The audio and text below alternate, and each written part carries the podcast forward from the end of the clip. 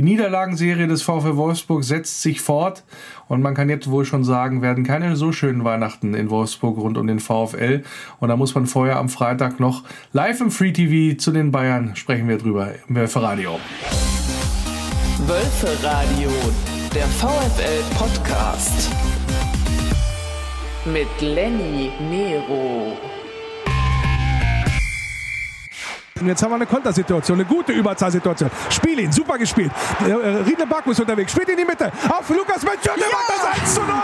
Ist das ein geiler Auftakt hier für den VfL Wolfsburg? Genauso haben wir uns das vorgestellt. Und Lukas Metscher beschenkt sich zum Geburtstag. Alles Gute, Happy Birthday. Ich singe jetzt nicht für ihn, aber das ist das 1:0 nach einem blitzsauberen Konter für den VfL Wolfsburg. Mit einem super Pass da über die rechte Seite. Und dann wird der Musterkönig bedient, der Lukas in der Mitte und schiebt die Kugel ja unter dem Keeper durch. Das war auch sehr lässig gemacht aus, möchte ich mal sagen, aber drin ist drin. Und der VfL Wolfsburg führt 1:0. Genau, war ein super Pass. Ich glaube sogar von Lukebakio dann auf Riedle-Baku. Und ja, der, glaube ich, mit dem zweiten Kontakt dann direkt weiterspielt in die Mitte, wo Lukas mitgelaufen ist und der aus vollem Lauf, ja, wirklich gefühlt den Torwart mit ins Tor schießen will. Ja, perfekt. Ja, da war die Welt noch in Ordnung. Das tolle 1:0 von Lukas Metscher zu seinem 23. Geburtstag, so hat's geklungen im Wölferadio. Und ja, da saß nicht nur ich gestern am Mikrofon, sondern auch ja, jemand, der da seine Premiere gefeiert hat, seine Weltpremiere sozusagen. Und das ist Pia-Sophie Wolter und die begrüße ich auch jetzt recht herzlich hier im Podcast. Grüß dich. Moin, hallo. Ja, schön, dass wir das Ganze nochmal aufarbeiten, was da gestern bzw. am Dienstag ja schon, wir zeichnen am Mittwoch auf, das ist ja soweit auch bekannt. Ja, das, was da passiert ist auf dem Platz. Jetzt nochmal ein bisschen mit Abstand, Pia. Wie schätzt du die Niederlage des VfL Wolfsburg auch, sagen wir, von seiner von ihrer Tragweite her so ein Stück weit ein? Ja, ich denke, dass sie in erster Linie auch immer noch heute sehr, sehr bitter ist. Mit dem Spielverlauf, wenn man irgendwie im Heimspiel dann ja auch zweimal in Führung ist, in der Phase, in der der VfL auch gerade ist, ist es, glaube ich, extrem bitter, wenn man dann eben 3 solche Gegentore bekommt. Eben, das hättest du dann auch in der 90. Minute. Und ja, ich glaube, dass alle Spieler eine sehr unruhige Nacht hatten, auch das Trainerteam sehr wenig wahrscheinlich geschlafen hat und das einfach eine Niederlage ist, die nochmal auch einfach sehr weh tut, vor allem im Hinblick darauf, dass es dann eben am Freitag auch nach München geht. Ja, und vor allen Dingen, das ist ja jetzt auch dann im Nachgang nochmal rausgekommen, Lukas Metscher, der Torschütze von eben, der wird noch länger ausfallen aufgrund einer schwerwiegenden Knöchelverletzung. Das ist dann nochmal so ein Nackenschlag für eine Mannschaft, oder? Ja, gefühlt kommt beim VfL gerade alles zusammen. Also wirklich dann so gestern der Spielverlauf, ja, dann diese Niederlagenserie, dann jetzt die Verletzung von Lukas, der wirklich gut drauf war, der es gestern auch gut gemacht hat, finde ich, wo man einfach merkt, dass er auch sehr wichtig ist fürs Team und dann fällt der jetzt auch noch aus, ist einfach nochmal so ein Nackenschlag mehr und passt einfach gerade in diese Phase total rein. Wie kommt man denn da als Mannschaft wieder raus? Also muss man darüber reden, über so eine Geschichten? Weil, wenn man sich auch gestern so nach dem Spiel die Körpersprache angeschaut hat, also da war schon sehr viel Niedergeschlagenheit, logischerweise, oder Enttäuschtheit letztendlich auch mit dabei, was man dann gesehen hat, auch von Florian Kohfeldt in der Pressekonferenz vorher. Also sich da nochmal irgendwie zu straffen, ist ja jetzt nötig, aber das ist ja immer einfacher gesagt als getan. Jetzt mal so, wenn du aus einer Mannschaft jetzt mal raus berichtest, wie funktioniert das dann? Wie funktioniert das innerhalb eines Teams, sowas?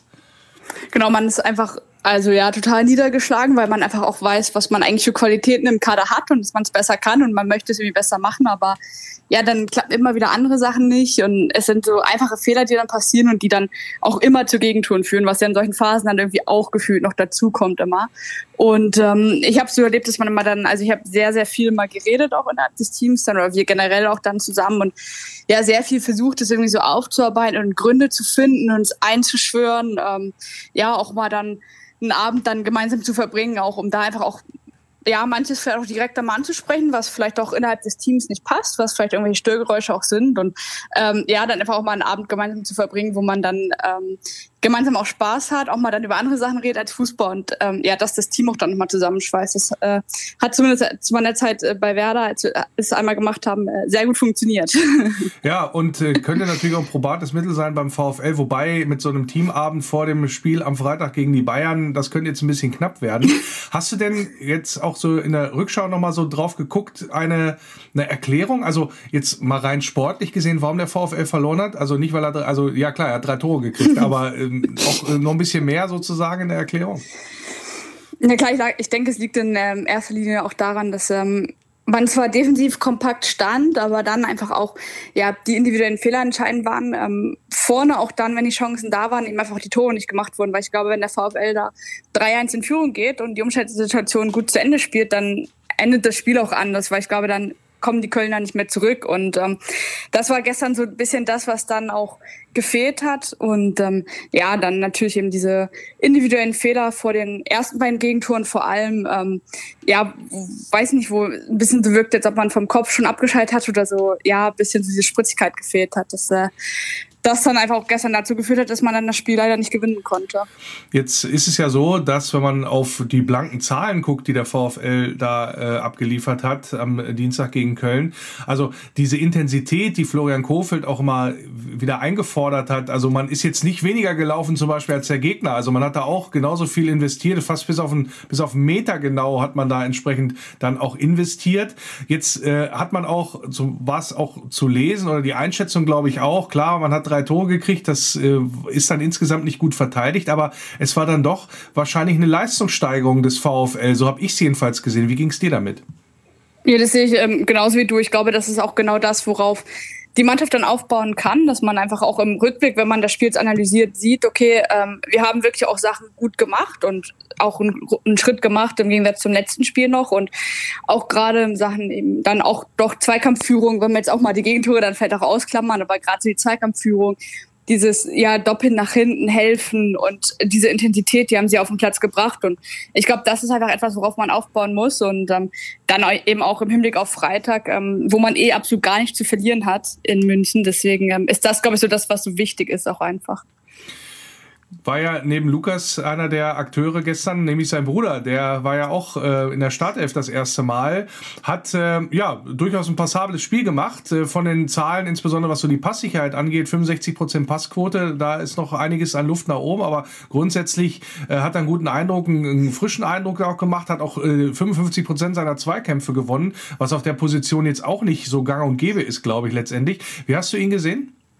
Ich fand ihn auch gerade zum Beginn der ersten Halbzeit sehr großer Aktivposten. Er hat sich viel zugetraut, sehr, sehr selbstbewusst auch gespielt und auch den Abschluss gesucht. Und klar, wenn ich jetzt an den einen Konter denke, wo er dann mit dem Außenriss spielt, wenn er den Ball natürlich noch anbringt, wäre es natürlich eine sehr sehr gute Leistung gewesen. Aber trotzdem finde ich, dass er wirklich noch Belebung so in das Spiel reingebracht hat gestern und völlig verdient auch in der Startelf stand. Also das Vertrauen total zurückgezahlt hat.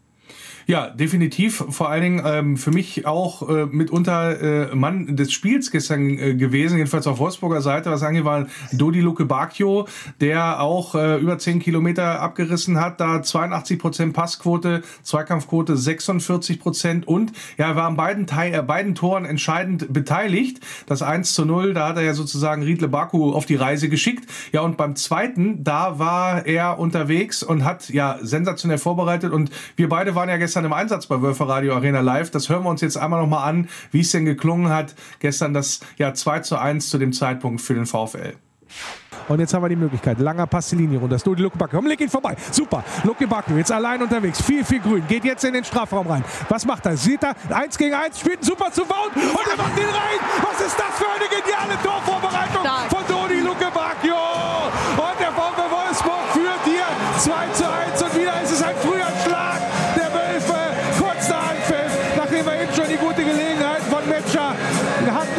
Ist das ein toller vorgetragener Angriff über die linke Seite, langer Ball von Jerome Roussillon, was Dodi Lukebakio da macht, geht stark in den 16er, tanzt da die Kölner auf den Bierdeckel aus und legt dann rüber, parallel zum 5-Meter-Raum, wo Wout Weghorst einläuft und der aus 5 Metern das Ding ins leere Tor schiebt.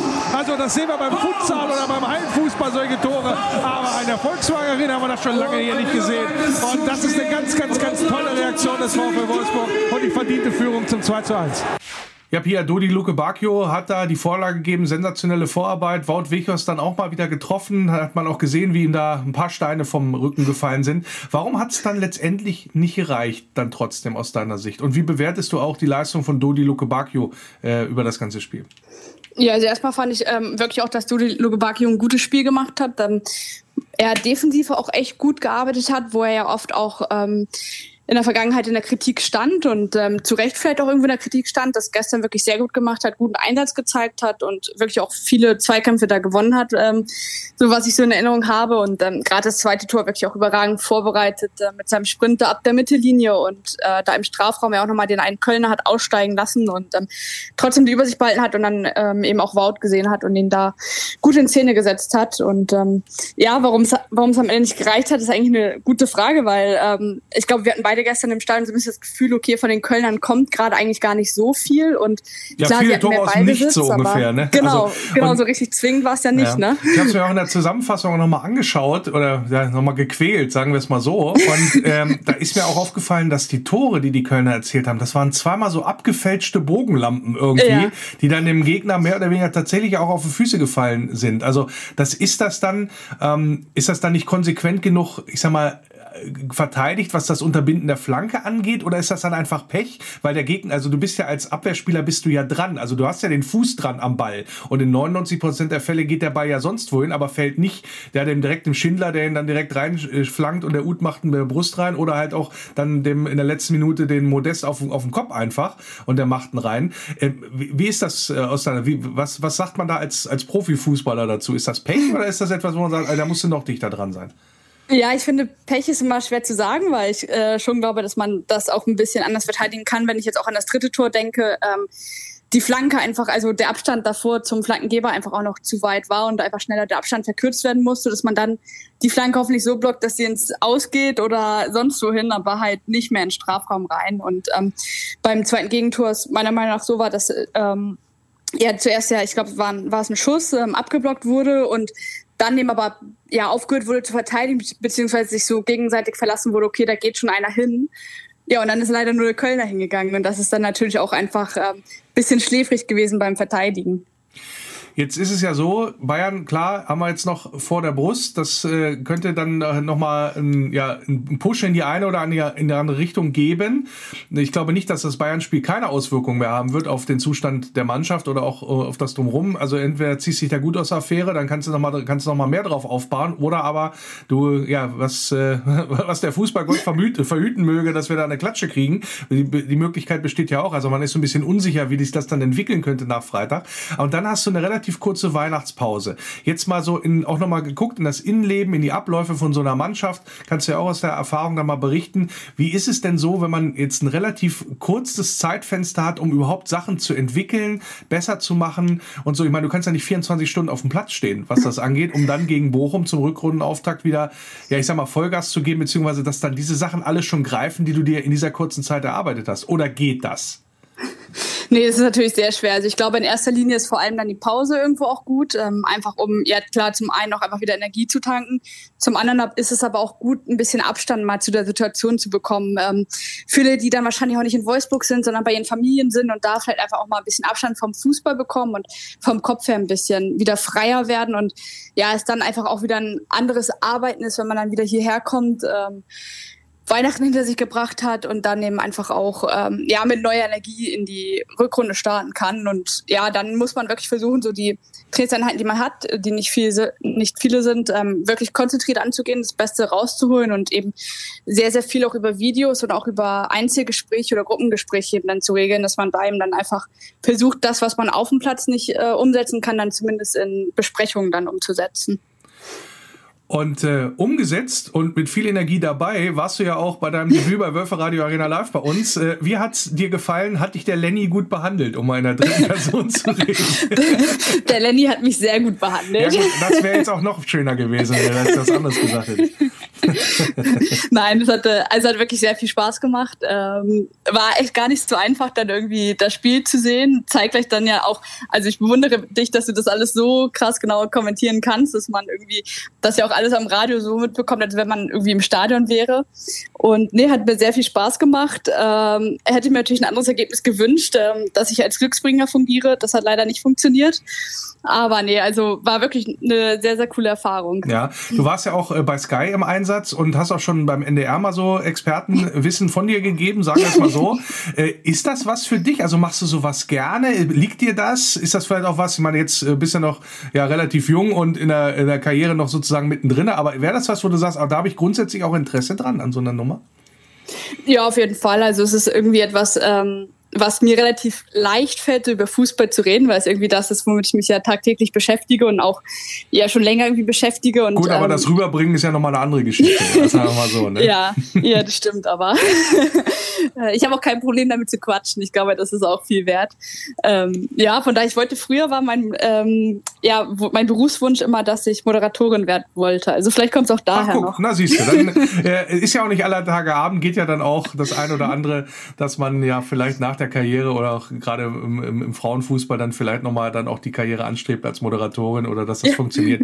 Das werden wir dann mal abwarten, aber erstmal schauen wir natürlich auf dich bzw. auf die Wölfinnen, was sie auf dem Platz bewerkstelligen, und da steht am Donnerstag um 21 Uhr im AOK-Stadion ein sehr, sehr entscheidendes Spiel an in der Champions League. Da seid ihr ja noch mit dabei und könnt dort weiterkommen gegen einen sehr, sehr starken Gegner, und das ist, glaube ich, Anreiz, Ansporn genug. Zweigeteilte Frage. Erstens, welchen Eindruck hast du von der Vorbereitung jetzt, von der Mannschaft auf das Spiel? Und letztendlich auch, wenn du einmal so die Konstellation beschreibst, worauf wird es denn ankommen? Ne, was muss der VfL machen, um am Donnerstag, das Ticket für die nächste Runde zu lösen?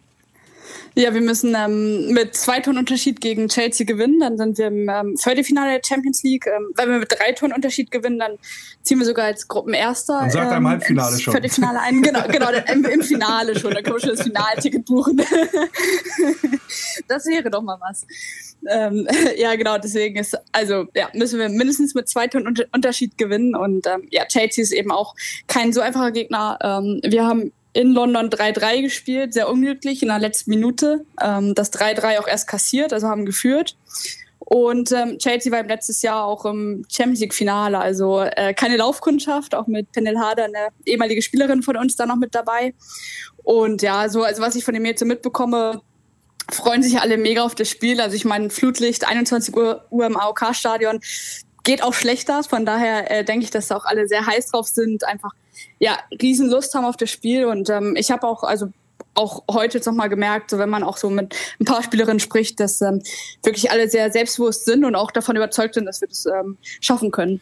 Hat der Trainer genau diese Punkte, die du angesprochen hast, dieses in der letzten Minute nochmal einen kriegen? Also es zieht sich ja so ein bisschen durch die Champions League, hat man so den Eindruck, ja? Ist das nochmal extra Thema gewesen oder weiß das im Grunde jeder, dass das so nicht geht oder dass dich dann um die Früchte der Arbeit bringst? Ja, also wir haben es nicht mehr explizit angesprochen. Wir haben natürlich die Spiele analysiert und dann auch die Gegentore analysiert. Aber wir wissen selber nicht so genau, woran das eigentlich liegt, weil wir wirklich eigentlich auch eine sehr fitte Mannschaft sind und so Konzentrationsmangel eigentlich nicht vorliegen. Und es waren eben auch immer andere Gegentore, die wir bekommen haben. Also wir haben eben in Turin ja auch das späte 2-2 bekommen. Da war es eben aber auch so, dass wir in Unterzahl waren, dass wir gerade vorher die gelb-rote Karte gegen Fedi Rauch bekommen haben und dann im direkten Anschluss nach dem Freischuss eben den Gegentreffer bekommen, wo wir einfach keine Zuordnung haben, wo eben dann vielleicht die Spielerin auch gefehlt hat.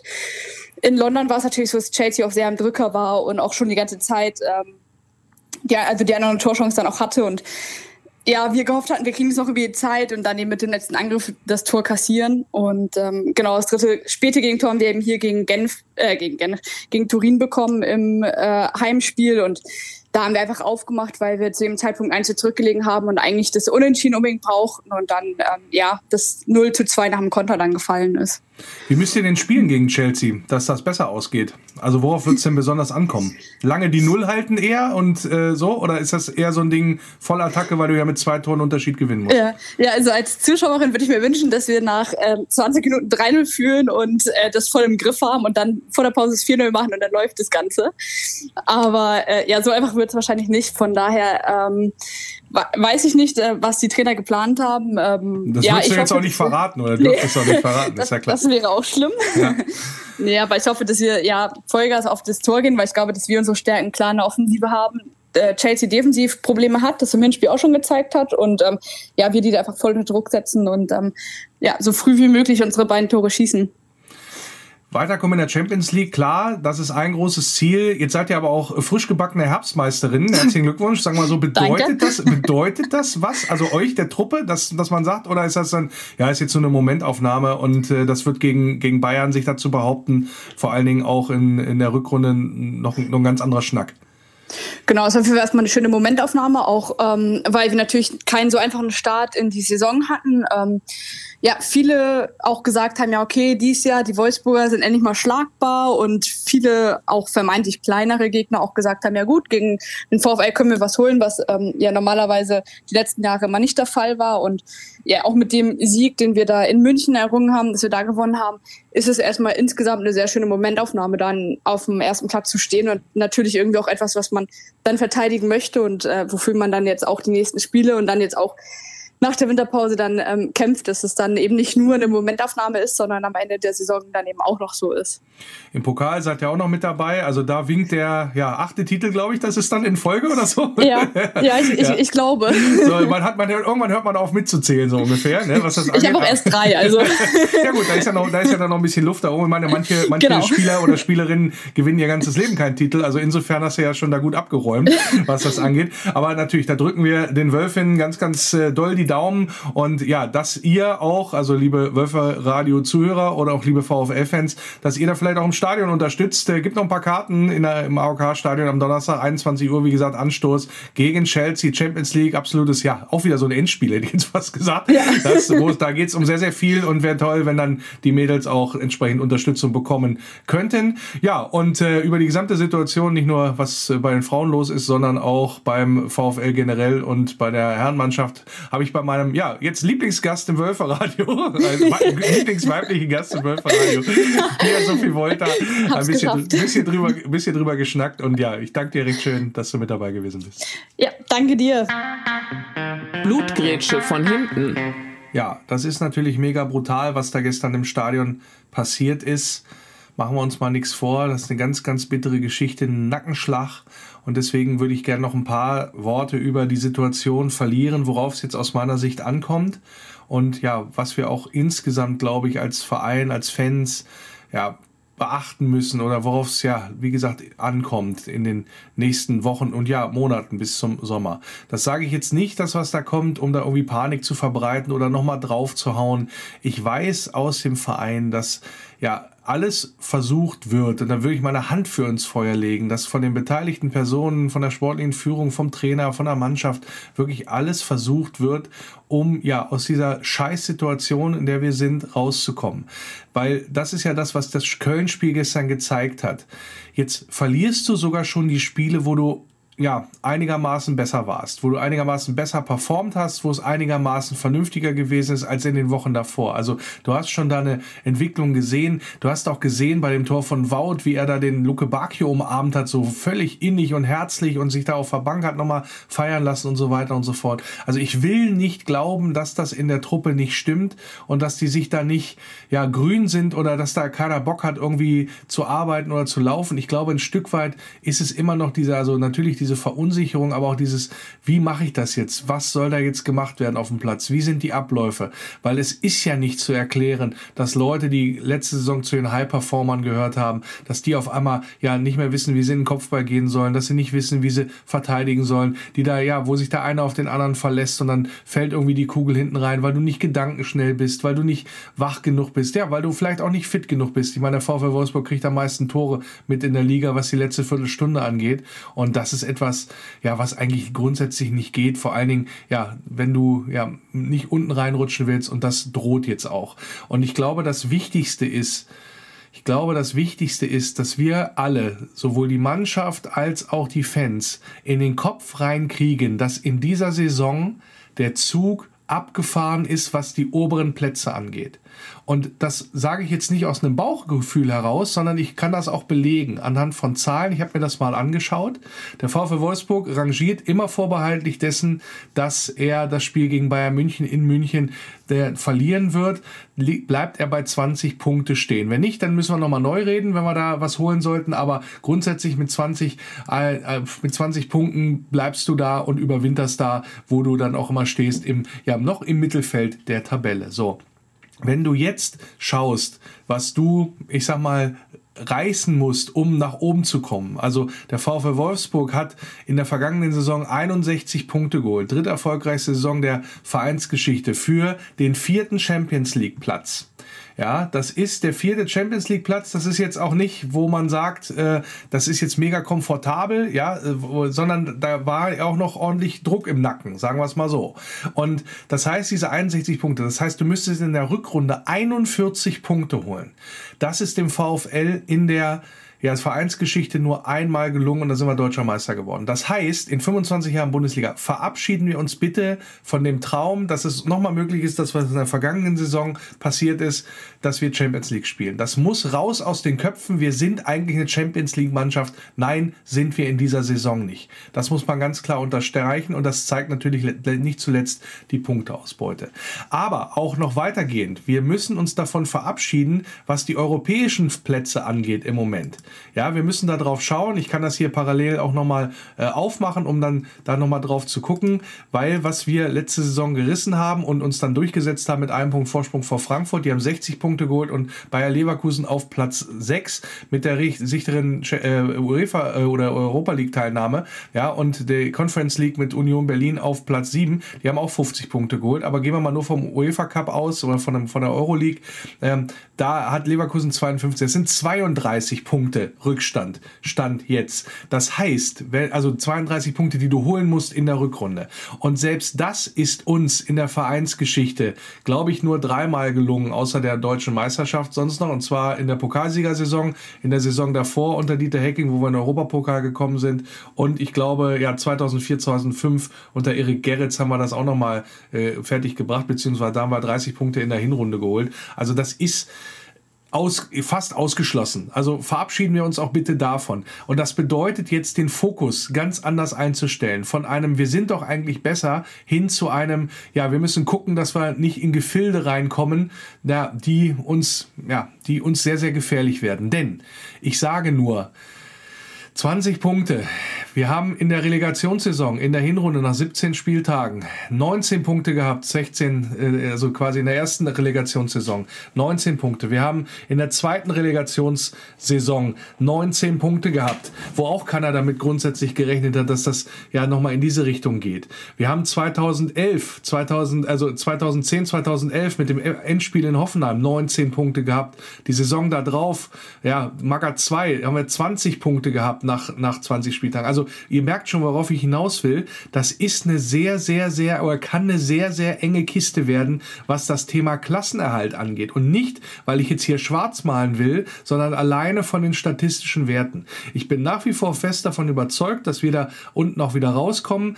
Wir müssen uns aber davon verabschieden, wir müssen die Köpfe freimachen, wir müssen das Umfeld davon freimachen, dass wir besser sind, als es der Tabellenplatz hergibt. Nein, wir müssen erstmal dafür was tun, um da unten wieder wegzukommen. Das ist für mich die Aufgabe, insbesondere von Florian Kohfeldt in den kommenden Wochen. Und dann gucken wir mal. Ich stelle mich gerne hin am Ende der Saison und sage, der Lenny hat keine Ahnung gehabt und wir sind da einmal durchmarschiert, haben alles weggeputzt und riechen sogar noch wieder an den internationalen Plätzen oder so. Das ist ja rechnerisch alles möglich, aber trotzdem wichtig ist erstmal Obacht auf diese Punkte, die da uns, ja, oder die für uns entscheidend sein können.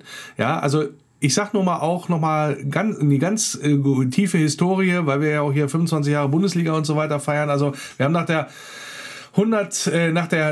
Saison 2005, 2006, so rum, wo Augenthaler tätig geworden ist und wo wir die Saison mit Fach hatten, da hatten wir 18 Punkte nach 17 Spielen.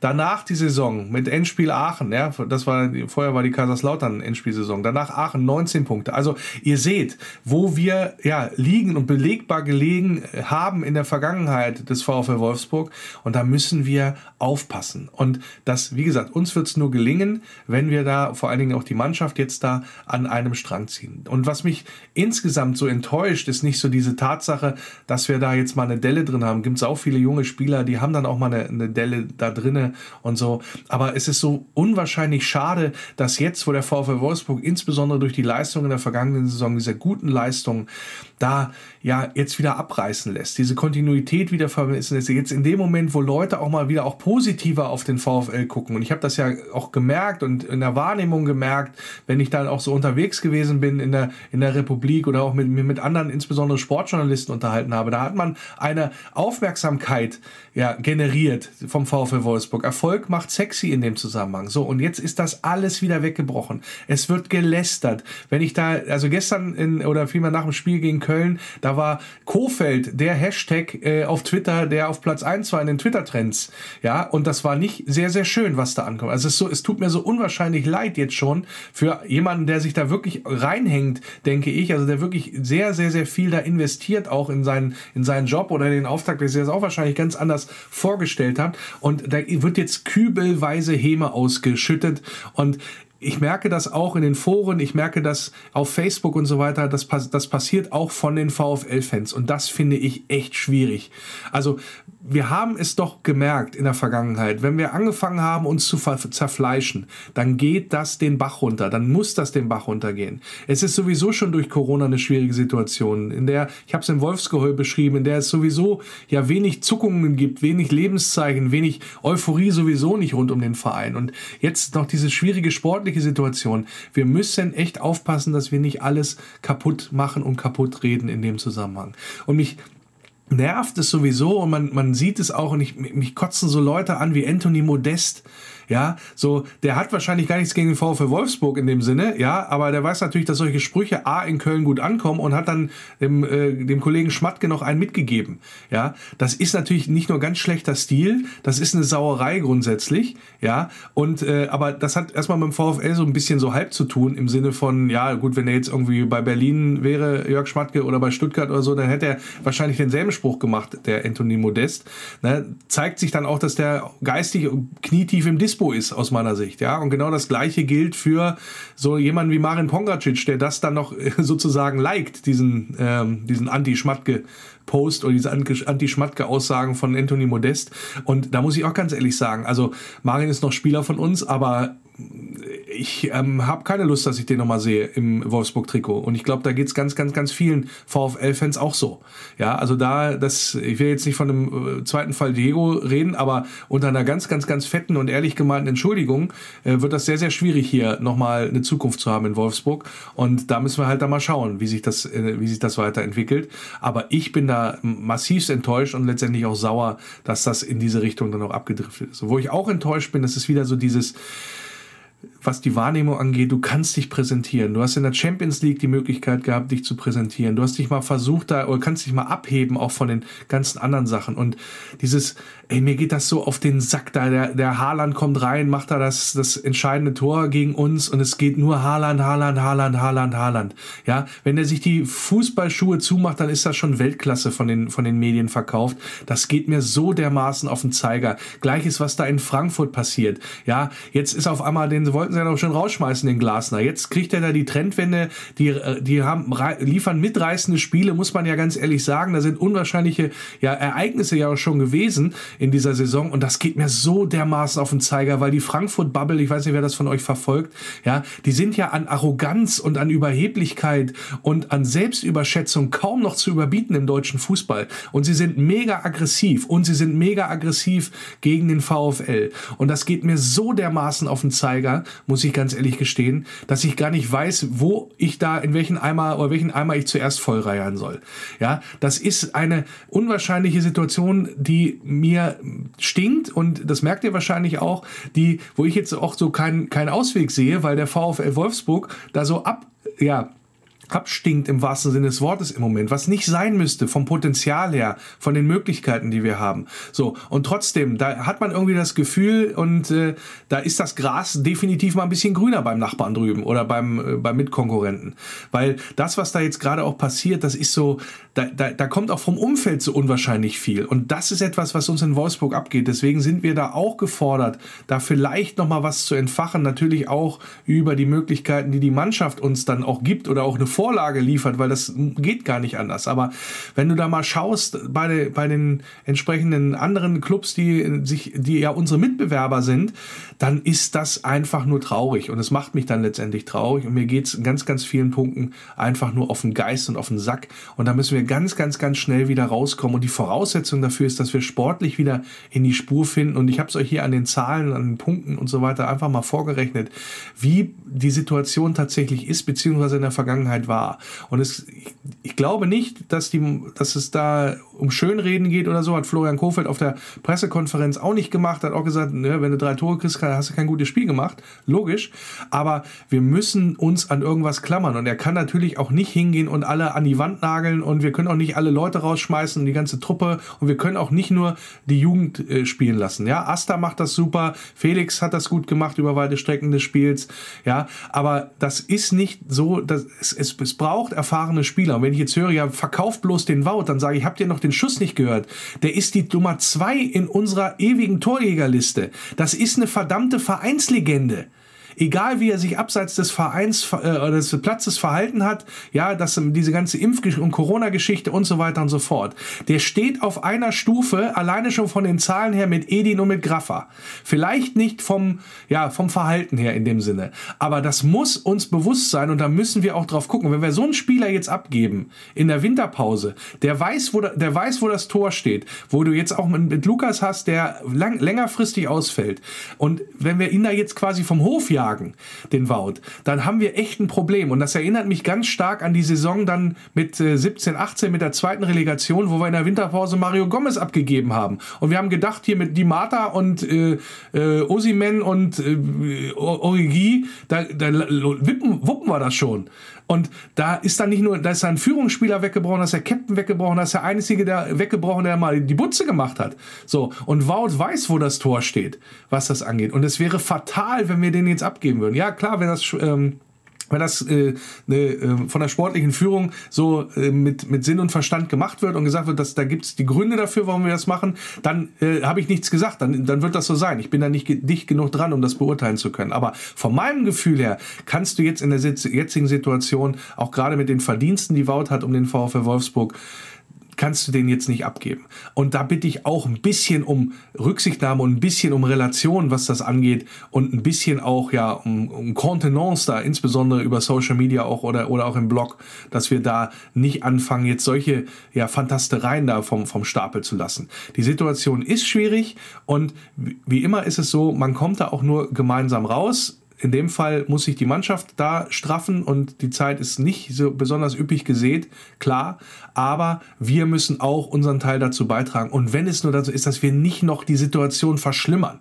Ja, und noch einen draufhauen und nochmal. Weil es geht hier, und ich habe es im Wolfsgeheul neulich geschrieben, es geht nicht weniger als um die Existenz des Fußballstandorts Wolfsburg. Da bin ich fest von überzeugt. Und da müssen wir, glaube ich, alle ja, mit anpacken, da sind wir alle gefragt. Kombinationsspiel. Und das Kombinationsspiel im Wölferadio spiele ich heute mit einem ganz besonderen Gast. Und zwar ist das die Reporterlegende Thomas Herrmann. Und ich sage ganz, ganz herzlich willkommen und Servus nach München. Ja, hallo, servus, grüß Gott. Ja, schön, dass du mit dabei bist heute mal. Wir haben uns ja kennengelernt neulich beim Fan-Talk von Sport 1 und ja. Da hast du gleich gesagt, ach, wenn das mal geht, hier im Wölferadio zu Gast zu sein, da bist du mit dabei, freue ich mich sehr drüber. Wir wollen natürlich, weil du in München auch lebst und natürlich die Bayern auch sehr, sehr genau beobachtet hast über deine ganze Karriere auch und da einen besonderen Blick drauf hast auf den Verein, einmal fragen, Bayern, München, jetzt Herbstmeister geworden, ganz klar mit einer Gala, den VfB Stuttgart ja geschlagen dann auch, jetzt an dem unter der Woche Spieltag. Warum sind die Bayern so gut drauf? Kannst du das einfach mal so beschreiben? Also ich glaube, dass die Bayern so ein ganz natürliches Selbstbewusstsein, so ein ganz natürliches Selbstvertrauen haben. Und wenn man das Spiel jetzt auch gegen den VfB Stuttgart gesehen hat, man darf ja auch nicht vergessen, da fehlt so ein Kimmich und so ein Goretzka und ein Tolisso und dann sagen die Bayern, das ist schnurzpiep egal, wir haben ja Musiala und dann auf einmal den Rocker im defensiven Mittelfeld, der das richtig gut gemacht hat und auch echt viel gelaufen ist. Und das ist einfach so ein Selbstverständnis. Ich glaube, dass die Bayern sich einfach davon nicht groß beeindrucken lassen, wenn so ein Kimmich über lange Zeit fehlt. Und ich glaube, das haben sie einfach anderen Mannschaften voraus, also auch Borussia Dortmund oder jetzt auch den VfL Wolfsburg, dass die sich da nicht einfach da in die Hosen machen. Und ich glaube auch, Nagelsmann ist von seinem ganzen Auftreten und von seinem ganzen Selbstverständnis, der wirkt jetzt auch nicht immer irgendwie aufgeregt, wenn da, oh Gott, der Kimmich und der Goretzka und der Tolisso fehlen, sondern der strahlt es aus, wir sind Bayern, mir san mir, und damit haben die anderen Mannschaften, glaube ich, einfach Probleme. Gibt es denn, um mal vielleicht auch ein bisschen die Hoffnung zu schüren für Freitag, hat der FC Bayern Schwächen? Also siehst du etwas, wo man dieser Mannschaft auch beikommen kann? Ja, das hat man schon auch in der Vergangenheit gesehen. Ich meine, Frankfurt und Augsburg haben ja auch gezeigt, wie das geht. Also man muss einfach volle Kanüle von Anfang an dagegenhalten. Bei den meisten Mannschaften klappt es dann nicht so lange. Das passiert ja häufig bei Bayern München, dass in den ersten 20, 30 Minuten der Gegner auf Augenhöhe ist. Aber dann brauchen die im Endeffekt zu viel Kraft und zu viel Power, um pausenlos dagegen anzugehen. Und dann gehen sie ein. Das hat man auch beim VfB Stuttgart gesehen. Aber wenn du das schaffst und die Bayern sind einfach, und da bin ich überzeugt davon, derzeit defensiv noch nicht internationale Spitze. Das hat man auch gegen Stuttgart gesehen, da waren auch ein paar Aktionen dabei. Die sind defensiv nicht stabil, und Hernandez oder auch in der Mitte Süle oder das ist alles noch nicht so. Upamecano ist ja auch eine Neuverpflichtung. Upamecano hat gestern nicht gespielt, genau. Und also da muss ich ganz ehrlich sagen, da ist eine Chance, immer wieder reinzustechen. Jetzt hat man ja gedacht, nach diesem legendären Pokal aus gegen Borussia Mönchengladbach, dieses 0:5, da könnte ja vielleicht doch irgendwie mal was gehen gegen die Bayern. Also es ist irgendwie vielleicht Nagelsmann schon ein Stückchen weit entschlüsselt, und wenn man da ja den richtigen Tag erwischt, dann läuft das. Hat das eher dazu geführt, dass sich die Bayern nochmal gestrafft haben und ich sag mal gesagt haben, nee, wir lassen hier mal gar nichts anbrennen, auch im Verlaufe der Saison? Also die können sich einfach schneller schütteln als andere Mannschaften. Also diese schwere Niederlage gegen Gladbach, da habe ich ja gedacht, die sind alle unter Trance, die haben alle irgendwie Schlaftabletten gegessen. Ja, also mit einer Kette am Bein oder so. Mit einer Kette am Bein, oder waren alle in der Disco oder im Club bis morgens um 5. Das war ja unfassbar. Aber das ist halt auch dann die spezielle Qualität von den Bayern. Die wissen, dass sie völligen Käse und völligen Schmarrn gemacht haben, und dann reißen die sich wieder zusammen.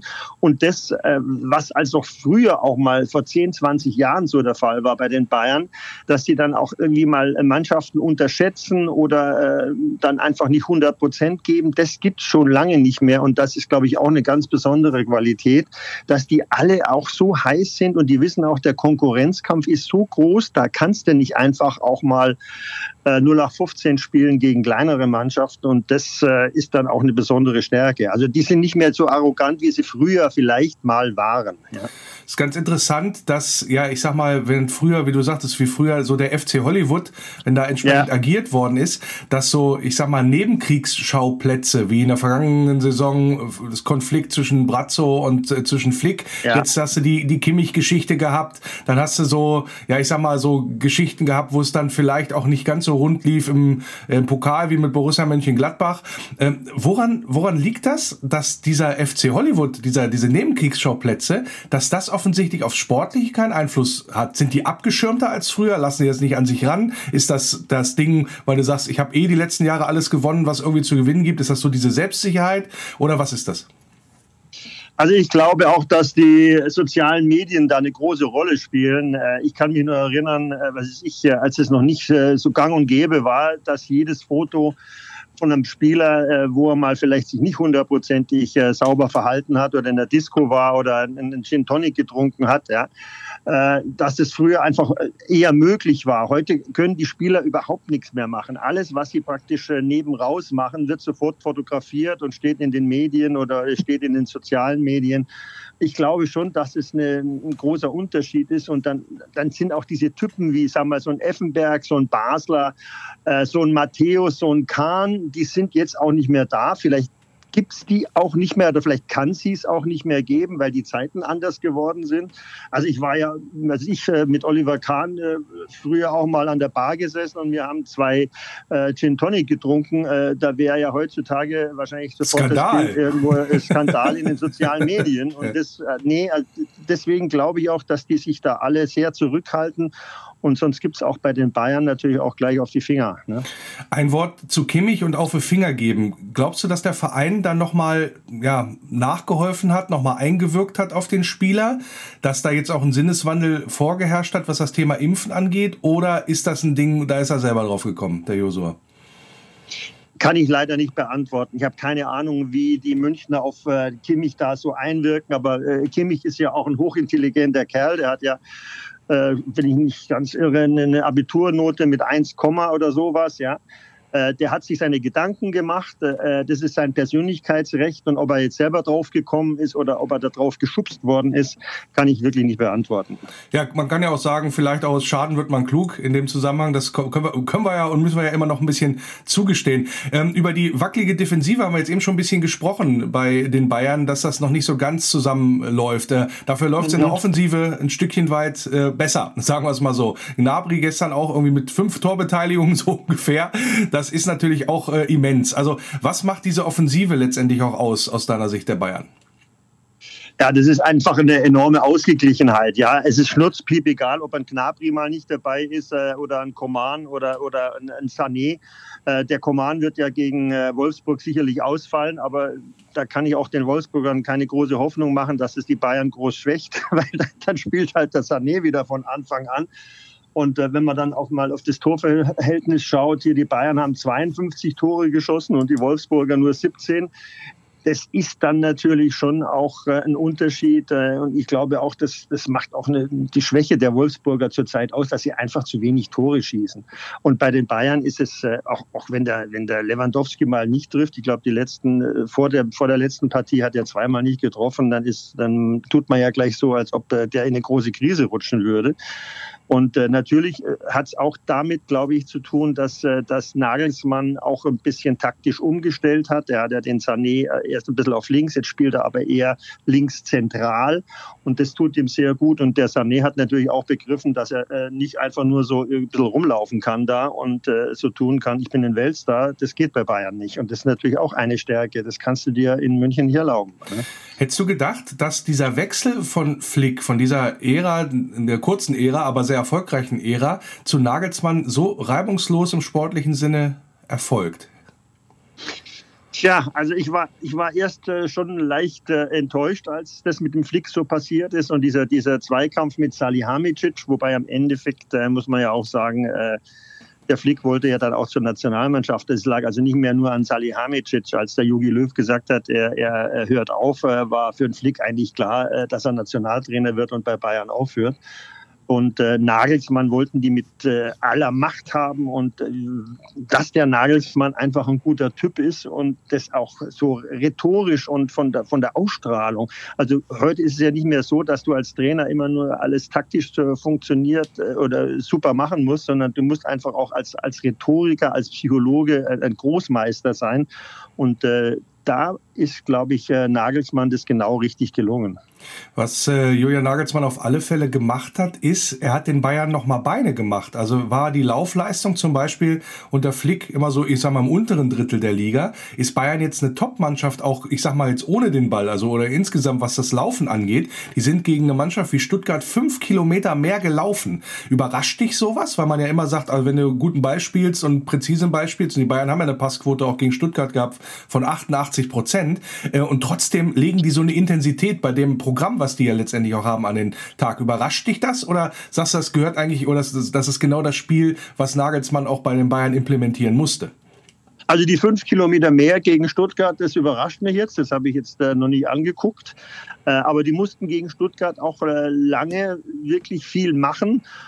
Und auch, ich sage mal, wenn man so sieht, dass der Rocker in der ersten Halbzeit schon über 6 Kilometer gelaufen ist, ja, das ist schon mal eine ordentliche Strecke.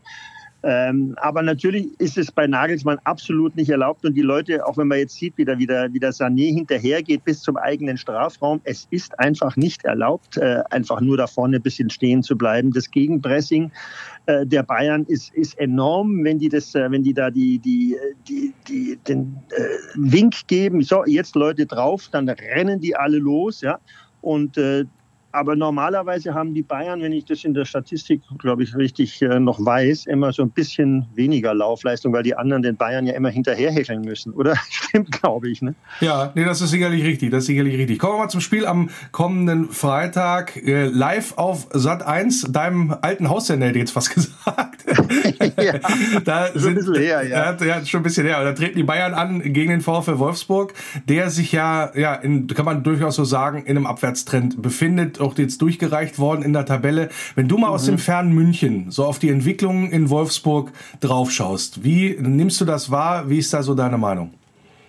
Also es ist total erstaunlich. Also als die Saison ja losging unter Marc van Bommel und die ersten Spiele alle gewonnen wurden, habe ich gedacht, pups, da sind die Wolfsburger, die sind jetzt der Großkonkurrent gegen Bayern, zusammen vielleicht mit Dortmund.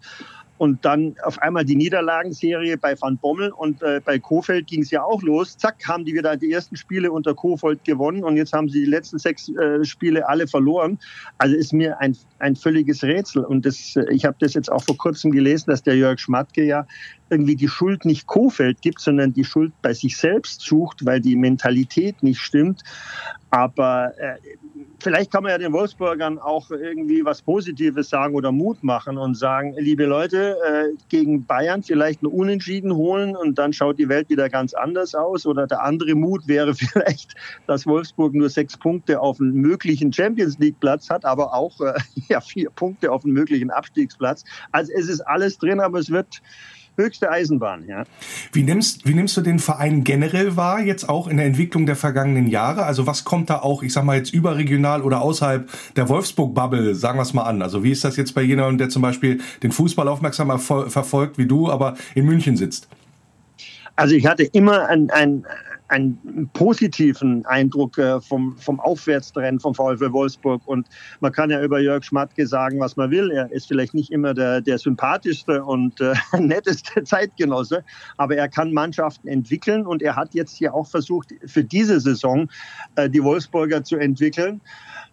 Und vielleicht ist da auch die Enttäuschung jetzt letzter in der Champions League und also irgendwas passt, also vom Kader her kann ich mir nicht vorstellen, dass es nicht passt. Da müssten die unter den ersten 4, 5, 6 mitspielen. Irgendwas passt bei der Zusammenstellung nicht und ich könnte mir vorstellen, dass sich Jörg Schmadtke da auch Gedanken drüber macht. Irgendwas passt da nicht, das hat man ja in den letzten Jahren zum Beispiel auch bei Schalke gesehen. Ja, da hat man auch die Mannschaftsaufstellung gelesen, hat gedacht, Schalke müsste unter die ersten 5, 6 kommen, dann sind sie abgestiegen. Aber die Entwicklung von Wolfsburg finde ich insgesamt in den letzten Jahren absolut positiv und die müssen jetzt schauen, dass sie da den Dreh rumkriegen. Ja. Ja, die Kurve kriegen vielleicht schon am Freitag gegen Bayern, aber in der 25-jährigen Bundesliga-Geschichte noch nie gewonnen in München. Also das sieht schon mal sehr, sehr schlecht aus und ich glaube auch nur 3 oder 4 Mal unten gespielt, wenn es hochkommt. Insofern ist denn, du hast gesagt, vielleicht ein Unentschieden, ist das auch dein Tipp? Ich glaub's fast nicht, ehrlich gesagt. Nee, also ich könnte jetzt natürlich einen auf schön machen und gut machen und optimistisch machen mit dir, aber ich kann es mir zurzeit auch nicht vorstellen. Aber gerade in solchen Dingern, also ich sage auch gegen Augsburg und Frankfurt, die waren ja auch nicht toll dagestanden damals, als die Bayern verloren haben. Also da kann man sich schon irgendwie da aus dem Sumpf ziehen und sie müssen einfach Vollgas geben, was ja in den letzten Wochen nicht geklappt hat bei den Wolfsburgern. Die müssen einfach von der Mentalität her eine Schippe drauflegen, weil von der Qualität her könnten sie auf Augenhöhe bestimmt spielen. Ja, das werden wir dann sehen, wie sich das entwickelt am kommenden Freitag. Was natürlich auch nochmal interessant ist, so zum Schluss würde ich gerne nochmal wissen von dir. Du bist ja ein alter Fahrensmann, was das Thema Fußball angeht in Deutschland. Ich bin ja quasi mit dir auch aufgewachsen, hätte ich jetzt fast gesagt, mit dir am Mikrofon, so ungefähr. Jetzt hast du deine Laufbahn, glaube ich, beendet. Was machst du, wie geht's dir und wie bleibst du dem Fußball auch erhalten oder verbunden? Ja, ich schaue mir immer noch sehr viele Spiele an, nie mehr so viele wie früher. Ich bin aber ganz erstaunt, ja, ich habe ja 38 Jahre gequasselt da beim ZDF und Sat1 und dann bei Sport 1. Aber es geht mir wirklich gut und ich bin eigentlich fast schon enttäuscht, dass mir so wenig fehlt und das ist alles in Ordnung.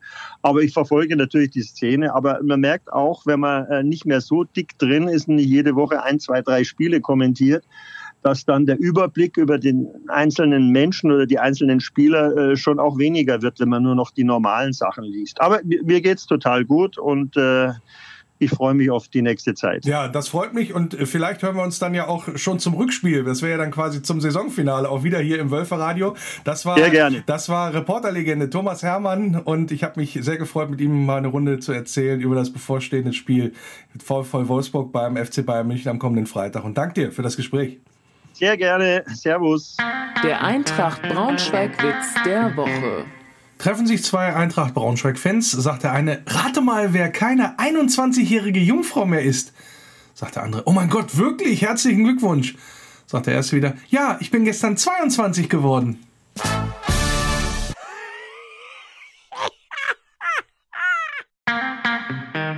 Faninfos.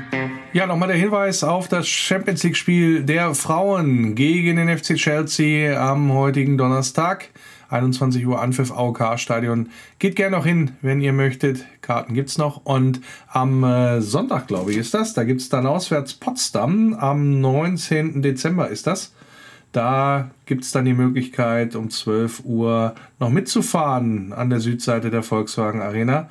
Und ja, die Fahrt findet unter 2G-Regeln statt vom Fanclub Wölfinnen Family. Und ja, könnt ihr die Frauen dann noch unterstützen auf dem Auswärtstrip zu Turbine Potsdam. Wichtiges Spiel da auch, ja, für unsere Herbstmeisterinnen. Wölferadio Arena Live wird es auch geben am kommenden Freitag zum Spiel der Wolfsburger, des VfL, unserer Wölfe gegen den FC Bayern. Jan Schildwächter und Tim Schulze werden dann uns begleiten und durch die grün-weiße Brille das letzte Spiel des Jahres, das Grande Finale für den VfL in diesem bewegten Jahr, möchte ich mal sagen, dann auch zu Gemüte führen und dann ja gerne wieder einschalten, wölferadio.de oder über die VfL Wolfsburg App. Der VfL Podcast.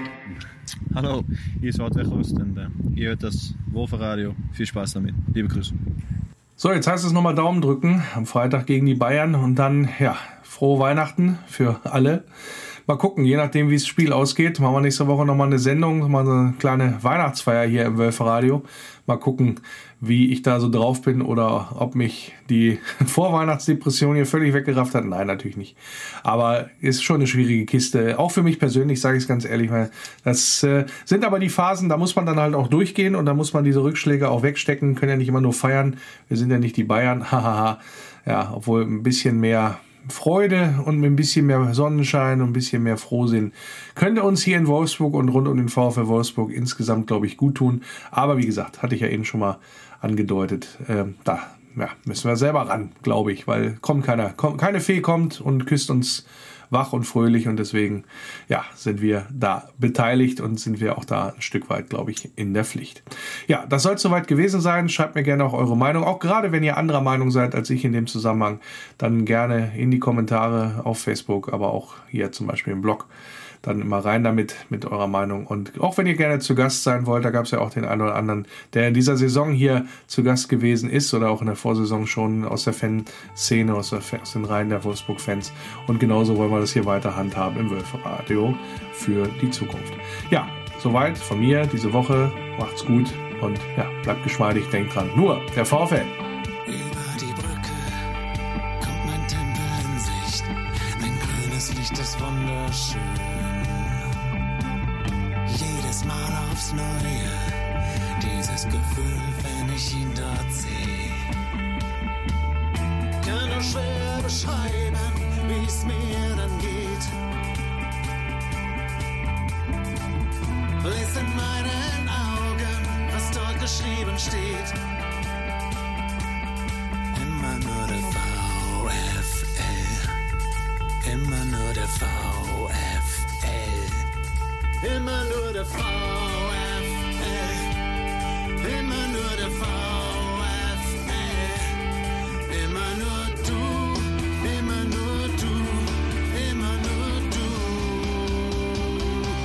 der VfL.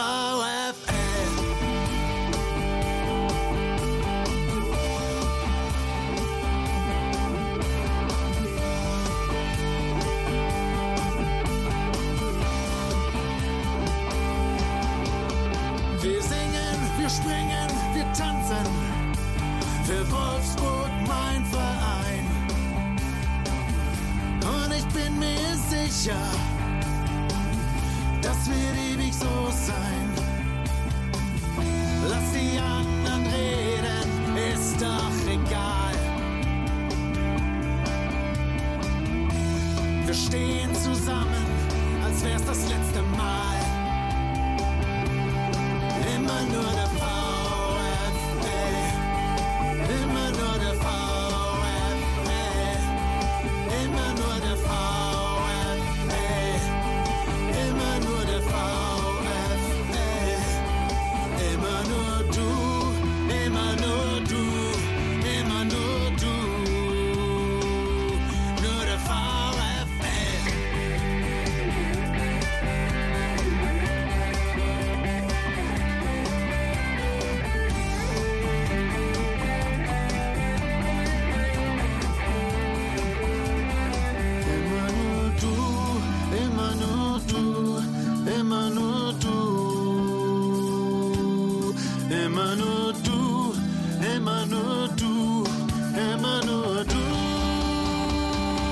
Nur der VfL.